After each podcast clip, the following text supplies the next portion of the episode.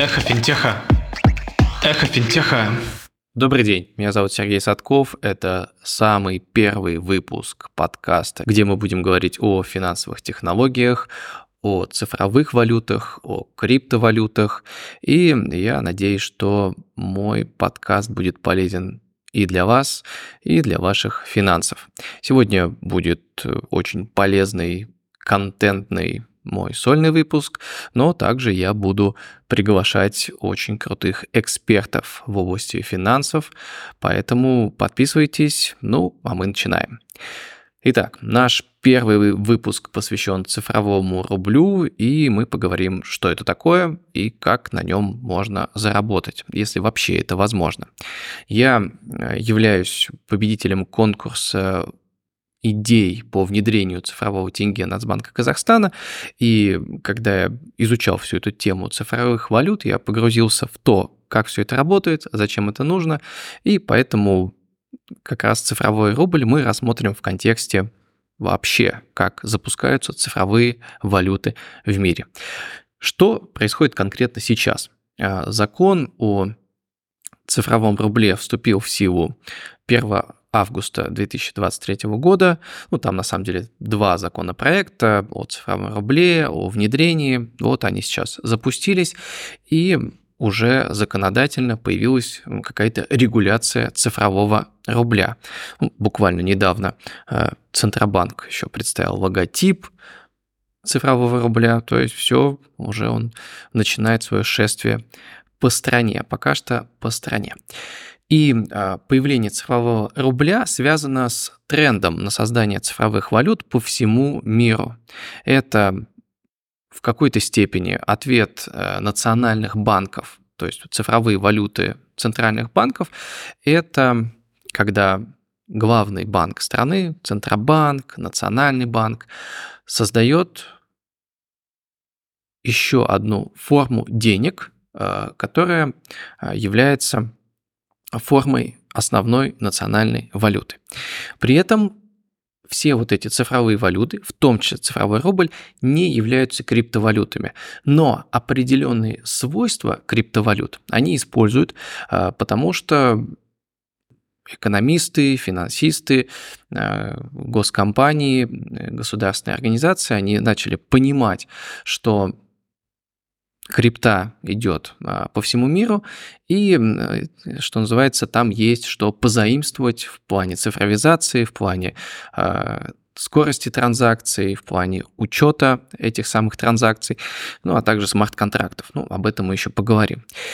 И поэтому э, многие страны э, уже сейчас запускают э, цифровые валюты. Из таких крупных э, держав, это только у Китая проект уже реально работает, и то в ограниченном формате. Все остальные на стадии там, пилотирования, теста и прочее. Конкретно в России пилотные проекты с цифровым рублем будут запущены в двадцать третьем году в тринадцати банках. Ну, то есть технически там все уже делается. Есть какая-то версия платформы, которая... Платформа сама по выпуску рубля будет находиться в ведомстве Центробанка, ну а именно интерфейсы взаимодействия с цифровым рублем, то есть как конкретные пользователи уже будут с ним работать, все это на стороне банков, обычных банков наших, так называемые банки второго уровня. Банк первого уровня – это Нацбанк, Центробанк, а банки второго уровня – это вот те самые банки, которые вы заходите в отделение, где вы там снимаете валюту, кладете на депозит и так далее. И из пилотных проектов начали с покупки цифровых активов. Вот эту тему потестировали, что за цифровые рубли покупают цифровые активы. Ну, это логично, потому что, собственно, одна из ключевых фишек цифрового рубля – это и скорость транзакций, и некие особенности учета. Но реально массовое внедрение цифрового рубля произойдет в двадцать пятом, двадцать шестом, может быть, двадцать седьмом году. То есть все это те сроки, которые более реалистичные, когда вот уже все граждане России смогут воспользоваться цифровой валютой в таком обычном режиме.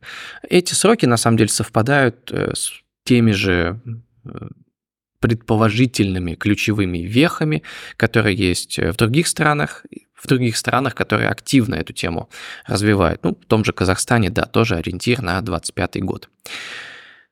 И э, что такое цифровой рубль, да, уже такое определение. Это цифровая валюта, э, которую разработал Банк России, Центробанк Российской Федерации, и он является третьей формой российской национальной валюты в дополнение к уже существующим наличной и безналичной формам денег.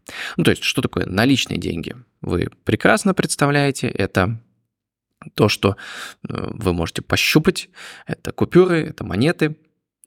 Безналичная форма денег – это то, когда вы заходите в мобильное приложение вашего банка и видите, сколько у вас на счету, или же когда расплачиваетесь банковской картой. А вот цифровой рубль – это еще один способ расчета между участниками финансового рынка, пока что российского. И цифровой рубль, вот так же, как в случае с наличной валютой, его печатают, то есть его печатают в физическом виде. А цифровой рубль, если так грубо говоря, это будет происходить такая цифровая печать, то есть такое, будет определенный такой, такая цифровая платформа, где будут создаваться, печататься в кавычках, конечно, эти самые цифровые рубли.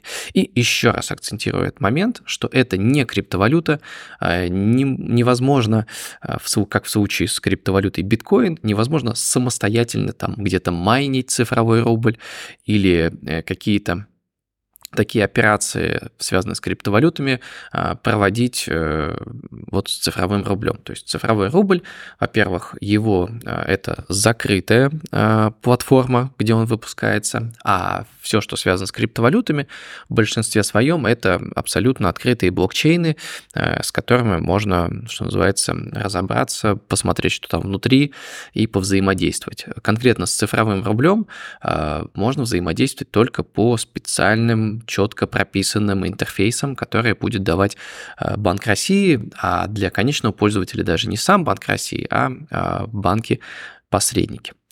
И зачем вообще нужен цифровой рубль? Да? Какие у него есть преимущества? Мы рассмотрим в контексте для граждан, так называемые граждане и домохозяйство, как это называется в экономической, в экономической терминологии, для финансового рынка в целом и для государства. Итак, для граждан что это будет? Ну, во-первых, будет у каждого лица физического, юридического будет создаваться один кошелек, один цифровой кошелек, и доступ к этому кошельку можно осуществлять через любую финансовую организацию. То есть, предположим, вы создали цифровой кошелек, там, используя банк Тинькофф, ну, там, в приложении Тинькофф, положили туда семнадцать рублей, затем вы заходите в приложение Сбербанка, и там вы также видите те же самые семнадцать рублей и с ними взаимодействуете. При этом какие вообще возможны взаимодействия? Ключевое – это некие транзакционные операции. То есть вы можете кому-то перечислять цифровой рубль, вы можете платить цифровым рублем, например, в интернете, да, как по аналогии с эквайрингом, по аналогии с эс бэ пэ. Вы можете сберегать цифровой рубль, то есть ну, хранить его, по сути, в копилке. И э, предполагается, что э, вот это использование цифрового рубля снизит издержки на проведение операций, то есть будет дешевле все эти переводы происходить, чем с безналичной валютой. Ну, в случае с наличной валютой вообще никакой как стоимости перевода нет. Вы встретили товарища, дали ему тысячу рублей, и никакую комиссию платить не надо. В случае с безналичными там, что называется, есть нюансы, об этом еще поговорим. Но общая идея, цифровой рубль должен снизить издержки. Предполагается, и это на самом деле интересная фишка, то, что цифровой рубль можно будет использовать даже без интернета. Там будет определенный механизм вот этих офлайн-транзакций, которые можно будет проводить там, уехали вы куда-нибудь в лес, в тайгу, хотите там купить баночку какого-то напитка, не знаю, Байкал хотите купить, газировку, и вы там хотите оплатить безналом. Карточки там могут не проходить, потому что далеко в лесу нету вышек, и интернет иногда сбоит, а наличку вы с собой не взяли. И вот тогда, если у вас в смартфоне есть зарядка, это важный момент, да, то есть э, тут без смартфона не получится платить, э, вы можете оплатить, произвести оплату без использования интернета, и тогда, э, собственно, оплата пройдет, продавец это увидит вот в том киоске, где вы покупаете, а синхронизация с интернетом, она произойдет несколько позже. То есть на самом деле все равно цифровой рубль, он связан с интернетом, как и безналичные платежи, то есть чтобы это все сохранялось в едином реестре вот этих самых транзакций. Но вот особые технологии позволят проводить офлайн-транзакции. Ну, кстати, на самом деле, вот э, конкретно карточками тоже можно платить офлайн, но это редко используется в самолетах. Вы могли это встречать, если вы летели в самолете и хотели что-то купить по безналу. Иногда у вас такая возможность есть. Некие терми... Некоторые терминалы Visa, MasterCard это поддерживают. Поэтому э, этот вариант достаточно прогрессивной технологии, но у нее тоже такая ограниченная сфера применения. Все-таки интернет сейчас покрытие очень хорошее, это во-первых. Во-вторых, при желании и карточками такое можно сделать. Но все-таки я думаю, что определенная польза в этом есть. Правда, опять же, есть нюанс по поводу офлайн-транзакций. Не, нет пока четко готовой технической реализации, нет подтверждения, что вот когда точно это будет. То же самое хотят запустить в Казахстане с цифровым тенге, тоже делают акцент на эту фишку, но пока, насколько я знаю, не совсем все это готово технически. Высокий уровень сохранности и безопасности средств подразумевается. То есть, ну, собственно, здесь все преимущества вот этих цифровых активов, то, что вы к ним имеете доступ, лично вы, все зависит от там, вашего телефона, там, что вы его как-то блокируете, разблокируете, и не нужно где-то там хранить деньги. Карманник, если у вас там вытащил телефон, вряд ли он сможет получить доступ к кошельку цифрового рубля. Понятно, что зависит от того, как вы настроите банковское приложение, но если вы там пин-код уже поставите, все безопасно. Если у вас вытащили кошелек с деньгами, с наличкой, то тут маловероятно что-то там спасти. При этом, конечно же, говоря о безопасности средств, сто процентов будет новая волна мошенничества, новая волна мошенников. И вот одному из интернет-изданий я давал на, на эту тему комментарий, но по моим прогнозам мошенничество будет, собственно, таким же, как и раньше. То есть это в основном будет некая социальная инженерия, когда просто злоумышленники будут звонить и убеждать вам куда-то перевести ваши цифровые рубли под каким-то благим предлогом. сто процентов внедрение цифрового рубля приведет к появлению новых финансовых продуктов, финансовых сервисов, которые сделают взаимодействие удобнее. Сейчас мы тоже об этом чуть поговорим. Ну и улучшение условий клиентского обслуживания. Опять же, цифровой рубль позволит как бы более удобным способом работать с деньгами, потому что, как показывает практика, исторически всегда цифровизация, она в конечном итоге улучшает и упрощает жизнь людей, так же, как какое-то время назад банковские карточки, ну, как-то еще конкурировали, наличные конкурировали с банковскими карточками. Сейчас уже на таких цивилизованных рынках уже безналичная форма абсолютно доминирует. С большой вероятностью цифровые деньги тоже начнут отвоевывать за счет удобства, за счет каких-то своих фишечек, отвоевывать долю вот этого самого финансового рынка. Впрочем, как конкретно это будет происходить, пока у нас есть только прогнозы, гипотезы, дальше, что называется, посмотрим. Для финансового рынка и для организаций тут внедрение цифровых валют и цифрового рубля, в частности, приведет и к повышению конкуренции на финансовом рынке, то есть появятся новые способы платежа, появятся новые возможности более быстрого проведения транзакций. И, кстати, скорее всего, платежи между юридическими лицами должны заметно ускориться, то есть... Сейчас, в общем-то, неплохо все это уже работает, когда деньги переходят от одной компании в другую, но заметно медленнее, чем при вот этих прямых переводах между гражданами. Вот, скорее всего, здесь уже цифровой рубль, он этот процесс еще больше ускорит. Еще из интересного – это создание новых финансовых продуктов и сервисов, связанных со смарт-контрактами. Это большая тема, тоже очень интересная, но если вкратце, цифровой рубль позволит заключать какие-то автоматические или полуавтоматические контракты, которые будут в себе содержать некие условия выплаты цифрового рубля. Ну, если брать такой самый простой пример, и который, я уверен, что достаточно быстро кто-нибудь сделает, так что если вы из финтех, вот вам идейка, это различные виды регулярных платежей между теми же самыми организациями. Сейчас это не очень сильно развито, но, например, вот мы как компания покупаем интернет, и каждый раз там выписывается какой-то счет, нужно платить, а это годами одна и та же сумма. И, скорее всего, будет так уже у более продвинутых участников рынка, что создается смарт-контракт, что, например, на год мы заключаем договор, что каждый там месяц списывать по пять тысяч рублей за интернет в пользу вот такой-то компании, там и какие-нибудь условия еще и пролонгации договора, чтобы все это делалось одной кнопкой, чтобы все это было быстро, удобно и так далее. Это Одна, один вариант применения.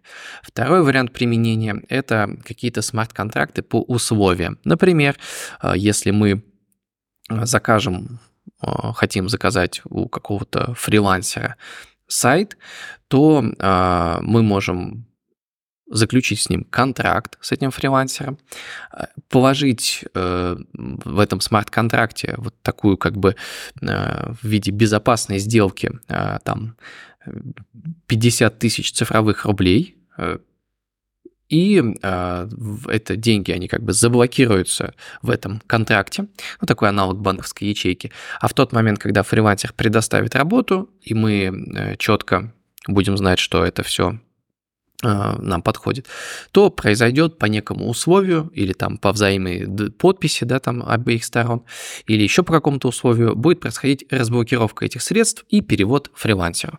Вот, то есть это принцип уже реализован в, там, на фриланс-биржах, там, в банковских ячейках, но сейчас это достаточно заметных требует комиссий, это достаточно такие узконишевые сервисы. Здесь смарт-контракты позволят это все дело ускорить, улучшить и э, сделать более прозрачным. Вот. Я уверен, что это, на самом деле, одно из важнейших преимуществ цифровых денег. Ну, это, опять же, отдельная большая тема. Есть десятки вариантов применения смарт-контрактов, которые э, можно будет использовать в цифровых валютах, но, возможно, если вам будет интересно, мы об этом еще поговорим. Поэтому э, заходите в мой э, телеграм-канал, пишите комментарии, о чем еще хотели бы поговорить в контексте цифровых валют. Ну и развитие новой платежной инфраструктуры – это скорость транзакций, как я уже сказал, скорее всего, будет и быстрее, и дешевле, и новые возможности оплат, как правило, это приводит к... Такая здоровая конкуренция в платежах приведет к улучшению качества всех этих услуг. И для государства появляются тоже очень заметные возможности. Это из таких, скорее всего, позитивных преимуществ при правильном использовании. Цифровой рубль даст новые возможности контроля за расходованием бюджетных средств. То есть, если там завхозу школы выделили деньги, цифровые рубли на покупку, не знаю, волейбольных мячей для спортзала школы, то э, цифровой рубль и те же самые смарт-контракты, они, скорее всего, помогут проконтролировать, куда реально ушли эти деньги. Понятно, что, э, как это, всегда найдут способы обойти э, и этот контроль, и цифровой контроль, но э, возможности у государства здесь расширяются. Там дальше вопрос регуляции, как все это реально будет работать. Э, надеюсь, что это будет все использовано во благо. Э, также сми- снижение издержек на администрирование бюджетных платежей, потому что будут э, цифровые рубли активно использоваться в выплате для э, всяческих социальных нужд. Я думаю, что бюджетникам будут выплачивать цифровым рублем и зарплаты, и какие-то премии. То есть я думаю, что будет частично этот переход происходить для, и для внедрения, и опять же для средств учета. И важный момент, который... Опять же, вот недавно уже другому интернет-изданию давал комментарий на этот счет, то, что, с одной стороны, потенциально цифровой рубль, и это так звучит, особенно в контексте там, и криптовалют, цифровых валют, потому что это часто путают, что вроде как цифровой рубль должен упростить проведение трансграничных платежей. Тут есть два важных момента. Первый момент – трансграничные платежи возможны только когда появится несколько вот этих самых агентов, которые могут эти платежи принимать. То есть если у нас есть цифровой рубль, это еще не значит, что этот цифровой рубль сможет принять какой-то банк в другой стране, то есть там в том же, не знаю, Казахстане, в Китае, во Франции, в Испании, это еще ничего не значит. То есть э, на той стороне тоже должна быть платформа для приема цифровых денег или должна быть какая-то универсальная платформа обмена цифровой валюты э, центральных банков. Это все находится в разработке, есть несколько проектов, но пока что это все, это все теория. Это один важный момент. То есть теоретически, да, все это будет, и, скорее всего, это заметно ускорит трансграничные платежи, потому что вот именно с международными платежами, особенно между организациями, тот же свифт, ну, к нему есть вопросы, как все это работает с точки зрения скорости, с точки зрения удобства. То есть оно вроде как есть потенциал для улучшения. И второй момент, он уже касается не совсем технологий, а больше, наверное, политики и экономики. Есть тоже такая гипотеза, что цифровой рубль, вот эти трансграничные платежи цифрового рубля помогут как-то обойти санкции. На мой взгляд, это все полная ерунда. Возможно, на каком-то начальном этапе, когда только-только все это внедрится, удастся провести какие, втихаря какие-то платежи э, вне санкций, в обход санкций, но, в общем-то, так как цифровой рубль и другие цифровые валюты других стран будут взаимодействовать через банки, а у банков очень серьезная система контроля, в том числе всех этих санкционных историй, то, скорее всего, будет очень простой принцип. Если с конкретным банком в конкретном государстве можно переводить обычные безналичные платежи, то можно будет и при наличии определенной технологической платформы обмениваться и цифровыми деньгами, да, тем же цифровым рублем и другими валютами.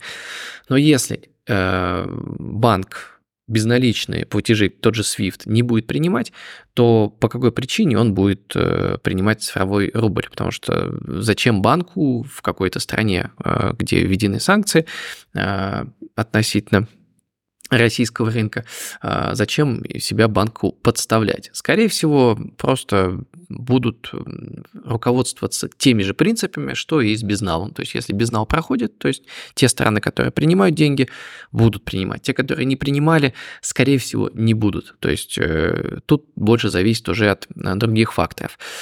Технологически, да, это все может ускорить, упростить, но если юридически это невозможно, то, соответственно, банки будут эти платежи отклонять с тем же успехом, что и сейчас, да. Поэтому здесь я не вижу какой-то особой, особой, особых преимуществ и возможности э, перехитрить весь финансовый, мировой финансовый рынок. Ключевые аспекты э, цифрового рубля, да, какие-то важные моменты, преимущества мы поговорили. Э, как будет открываться кошелек, э, хотя бы в общих чертах сейчас поговорим, потому что как конкретно это будет происходить, какие кнопочки надо будет нажимать, пока мы еще не знаем. Но общая идея такая, что Банк России открывает кошельки финансовым организациям и федеральному казначейству, а также кошельки физических и юридических лиц по их поручению. То есть вот эти самые лица, они должны сказать, мы хотим открыть кошелек. И это будет происходить через финансовые организации. Скорее всего, это будут банки второго уровня.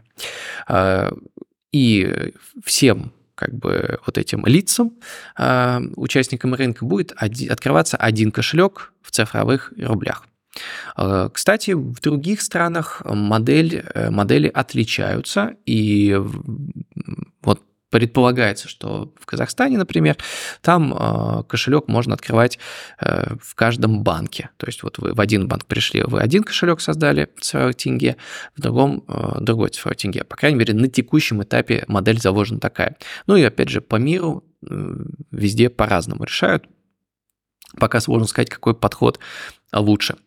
Важный момент, что на размещенные в кошельках цифровые рубли не начисляется процентный доход на остаток. И тут мы, кстати, переходим к заявленной теме заработка. Да, где что-то заработать можно и можно ли? Так вот, заработать именно на вот этих вкладах, депозитах с использованием цифровых рублей невозможно. Это возможно только с безналичными платежами. Так заложено в модели, причем так заложено в моделях всех цифровых валют центральных банков из изученных мной и из таких более развитых стран. То есть так задумано, ну, на то есть несколько причин. Одна из причин – это чтобы не конкурировать здесь с банками. То есть все-таки считается, что вот по своим каким-то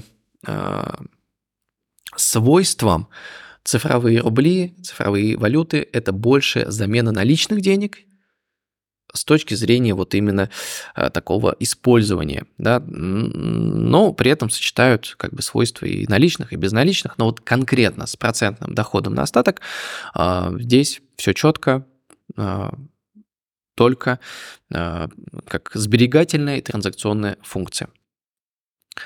И средства на кошельке доступны, как я уже сказал, через любую другую финансовую организацию, где обслуживается клиент.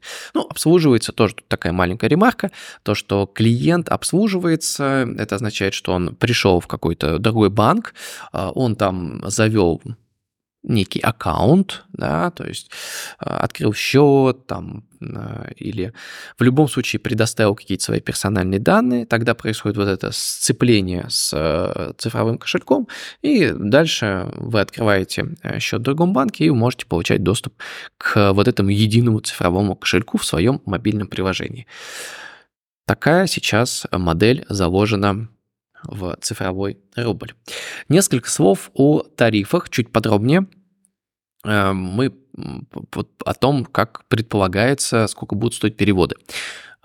Переводы от физических лиц, юридическим лицам и другим физическим лицам будут осуществляться бесплатно. То есть, если вы частное лицо, вы хотите куда-то заплатить цифровой рубль, то никакой комиссии не будет. Это хорошо, что называется.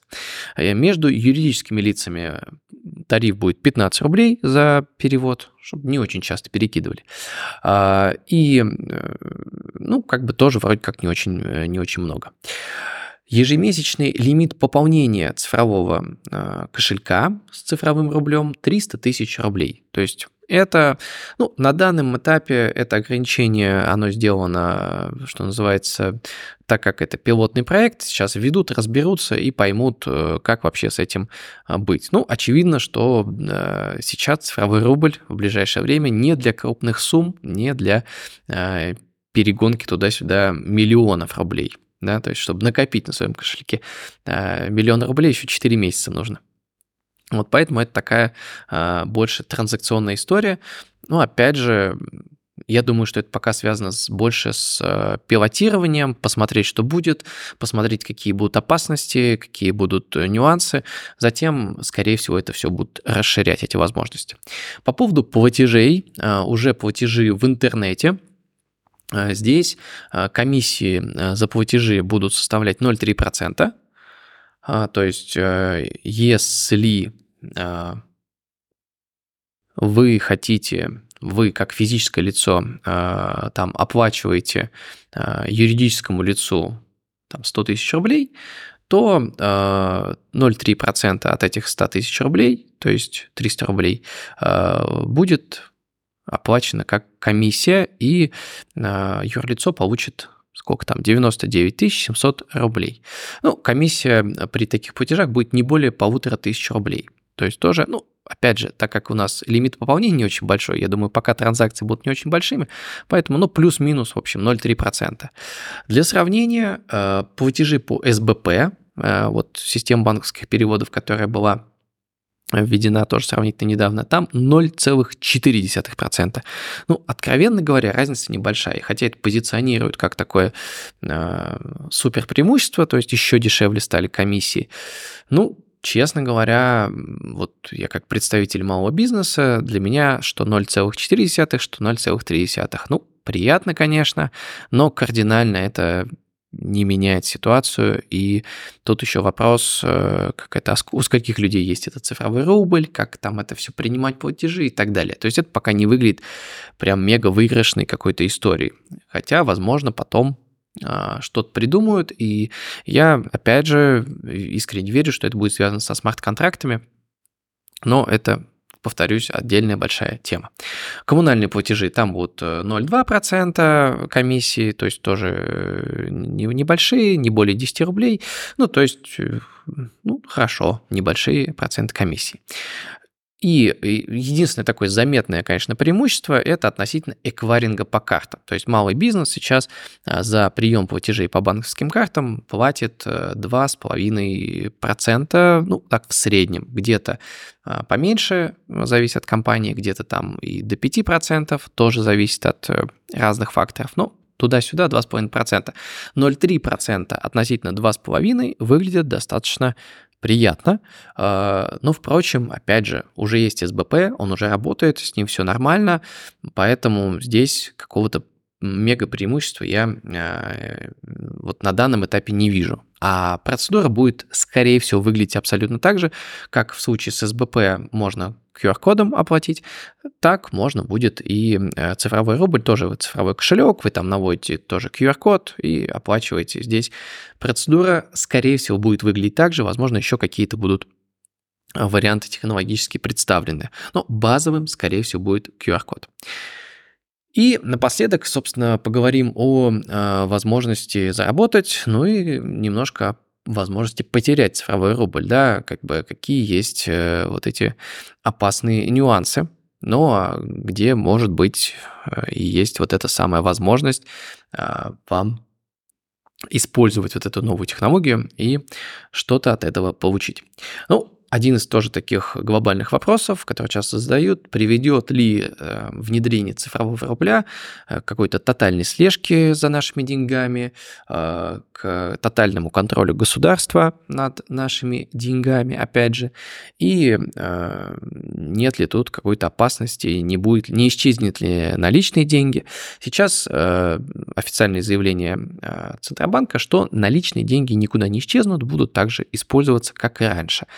Скорее всего, по моим уже личным прогнозам, их доля будет снижаться, но я тоже сомневаюсь, что произойдет какой-то полный отказ от наличных денег.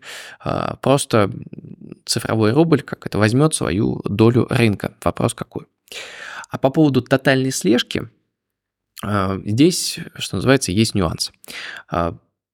Во-первых, если вы сейчас пользуетесь банковскими карточками, и оплачиваете что-то в интернете через эс бэ пэ, через эквайринг, то есть там вводя куда-то номер карты, то будьте уверены, что вы уже полностью контролируетесь э, банками, а если вы контролируетесь банками, то есть они все про вас знают, и ваши персональные данные, и ваши все явки, пароли, еще где вы платите и зачем, то э, по большому счету, если государству очень нужно будет, оно найдет способ э, поговорить с банками и узнать то, что ему нужно будет узнать. Это уже сейчас возможно. И по, по тем же причинам возможна и блокировка счетов, э, возможны, э, вот опять же, контроль правоохранительных органов, если им надо будет, они там найдут способ сделать запрос и что-то про вас узнать. Это уже сейчас так есть. По большому счету, цифровой рубль сильно ничего здесь не добавляет. То есть, ну, в общем-то, как банки все про вас знали, так они и будут знать. Возможно, добавятся какие-то механизмы. Здесь все-таки я не то чтобы прям оптимистичен, добавятся какие-то возможные механизмы, чтобы государство быстрее получало нужную ему информацию за счет цифрового рубля. В этом есть, как говорится, нюанс. Но по большому счету я не вижу, что кардинально сильно изменится ситуация. То есть в конечном счете единственный способ более-менее себя обезопасить от слежки за траты ваших денег – это переводить эти деньги в наличную форму и дальше с ними работать. Кстати, о переводе в наличную форму.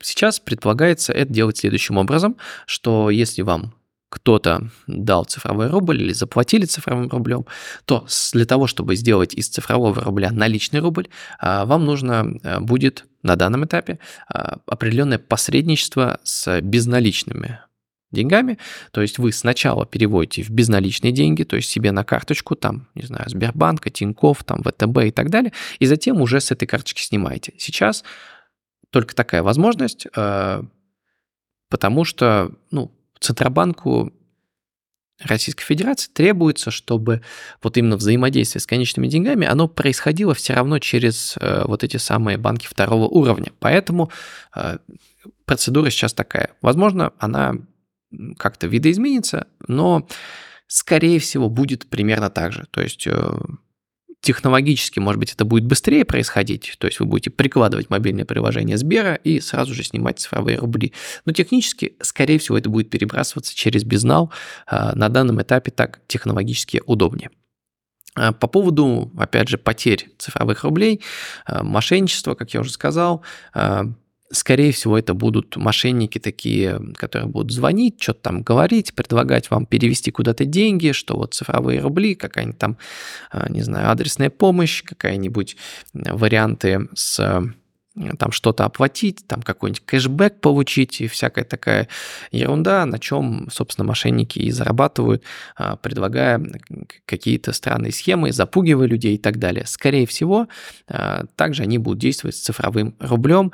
К сожалению, тут наибольшая опасность на э, тех, кто меньше в это все погружен, меньше разбираются. Для пожилых людей там им будут, там, не знаю, начнут переводить пенсии в цифровом рубле, и мошенники начнут им звонить и э, как-то эти рубли вымогать. Поэтому обязательно там своим близким тоже предупредите, чтобы они, так же как и с банковскими картами, никому ничего не переводили, э, никуда деньги не пересылали. И цифровые рубли, они никакой такой волшебства никакого не принесут, какого-то волшебного кэшбэка и так далее. Поэтому здесь нужно также внимательно относиться к своим деньгам, как и к безналичным.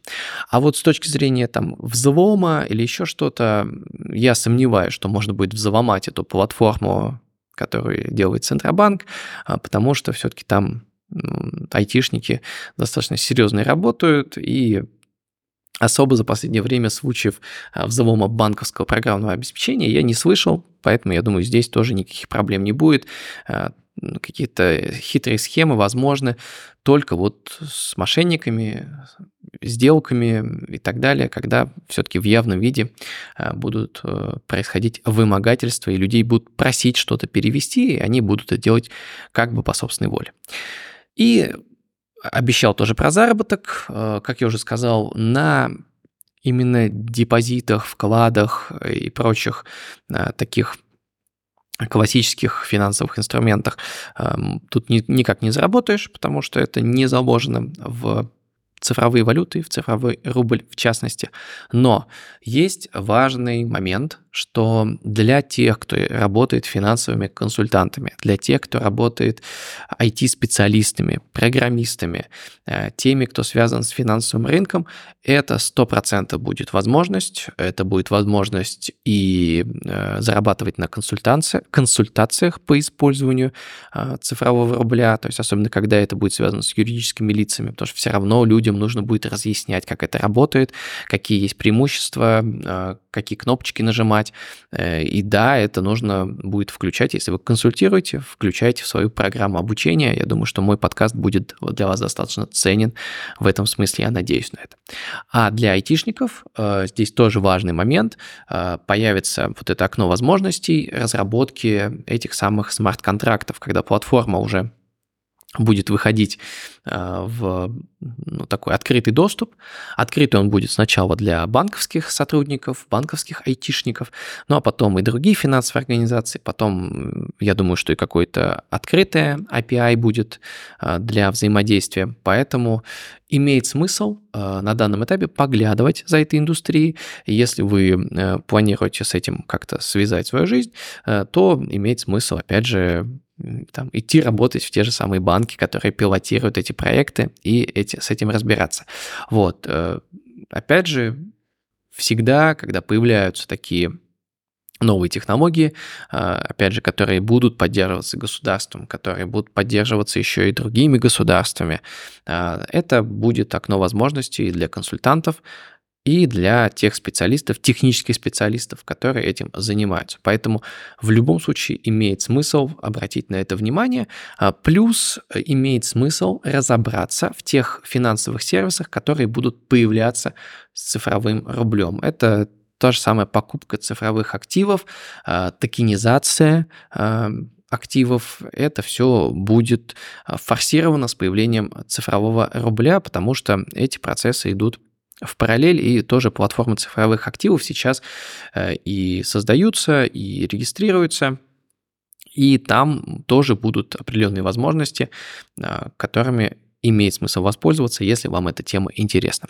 Если вам понравился мой подкаст, то подписывайтесь, подписывайтесь на сам подкаст, подписывайтесь на телеграм-канал, который будет в описании обязательно, и оставляйте ваши отзывы, комментарии там в телеграм-канале, на любых площадках. Буду рад вашей обратной связи. Задавайте вопросы и до новых встреч.